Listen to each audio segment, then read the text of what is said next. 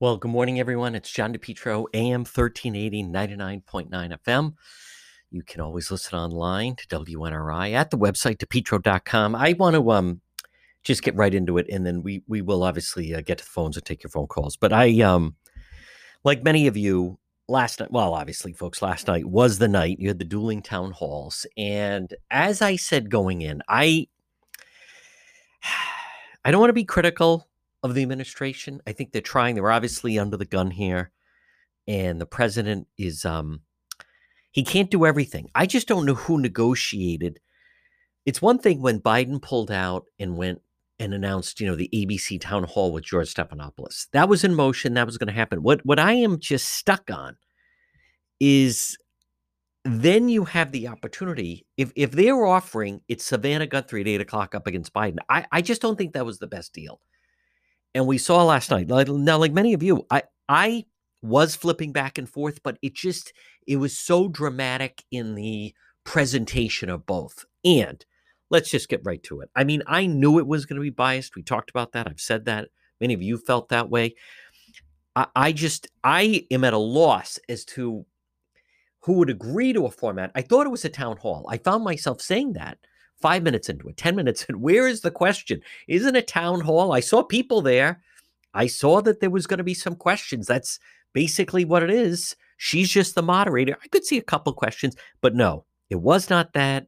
As you know, those of you that saw it, it was the Savannah Guthrie show. It was Savannah Guthrie, her chance to shine amongst all her colleagues at NBC against MS, at MSNBC. I guess the president should start right off right away just come out of the box and say, before we begin, it's great to see everyone. I denounce white supremacy. How many more times are we going to hear about this? How many more times does he have to say that? How is that affecting our lives?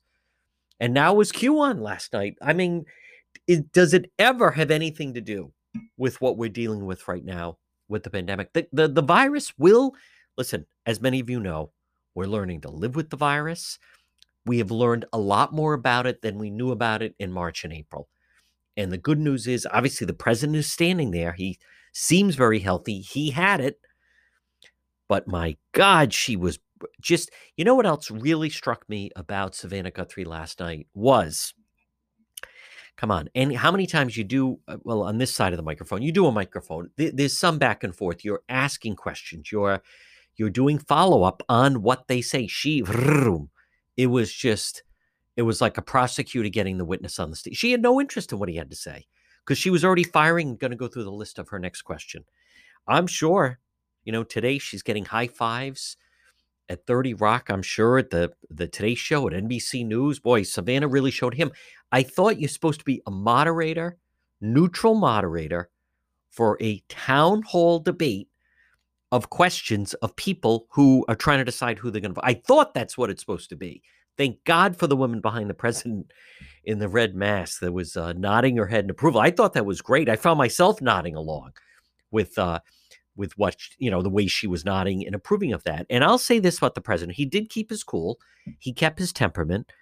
Um, it, it is it is too bad he didn't have that type of temperament in the first meeting with Joe Biden. I'll also say I really would have liked to seen the two men on the same stage. I recognize the debate commission said because of the quote. I get all of that. I'm just saying the contrast last night would have been very dramatic. Folks, what's missing here to me through this whole discussion, and I know they want to attack Hunter Biden, and I know the people are still packing in the rallies, but to me, the real uh, path to victory is the two people on the stage.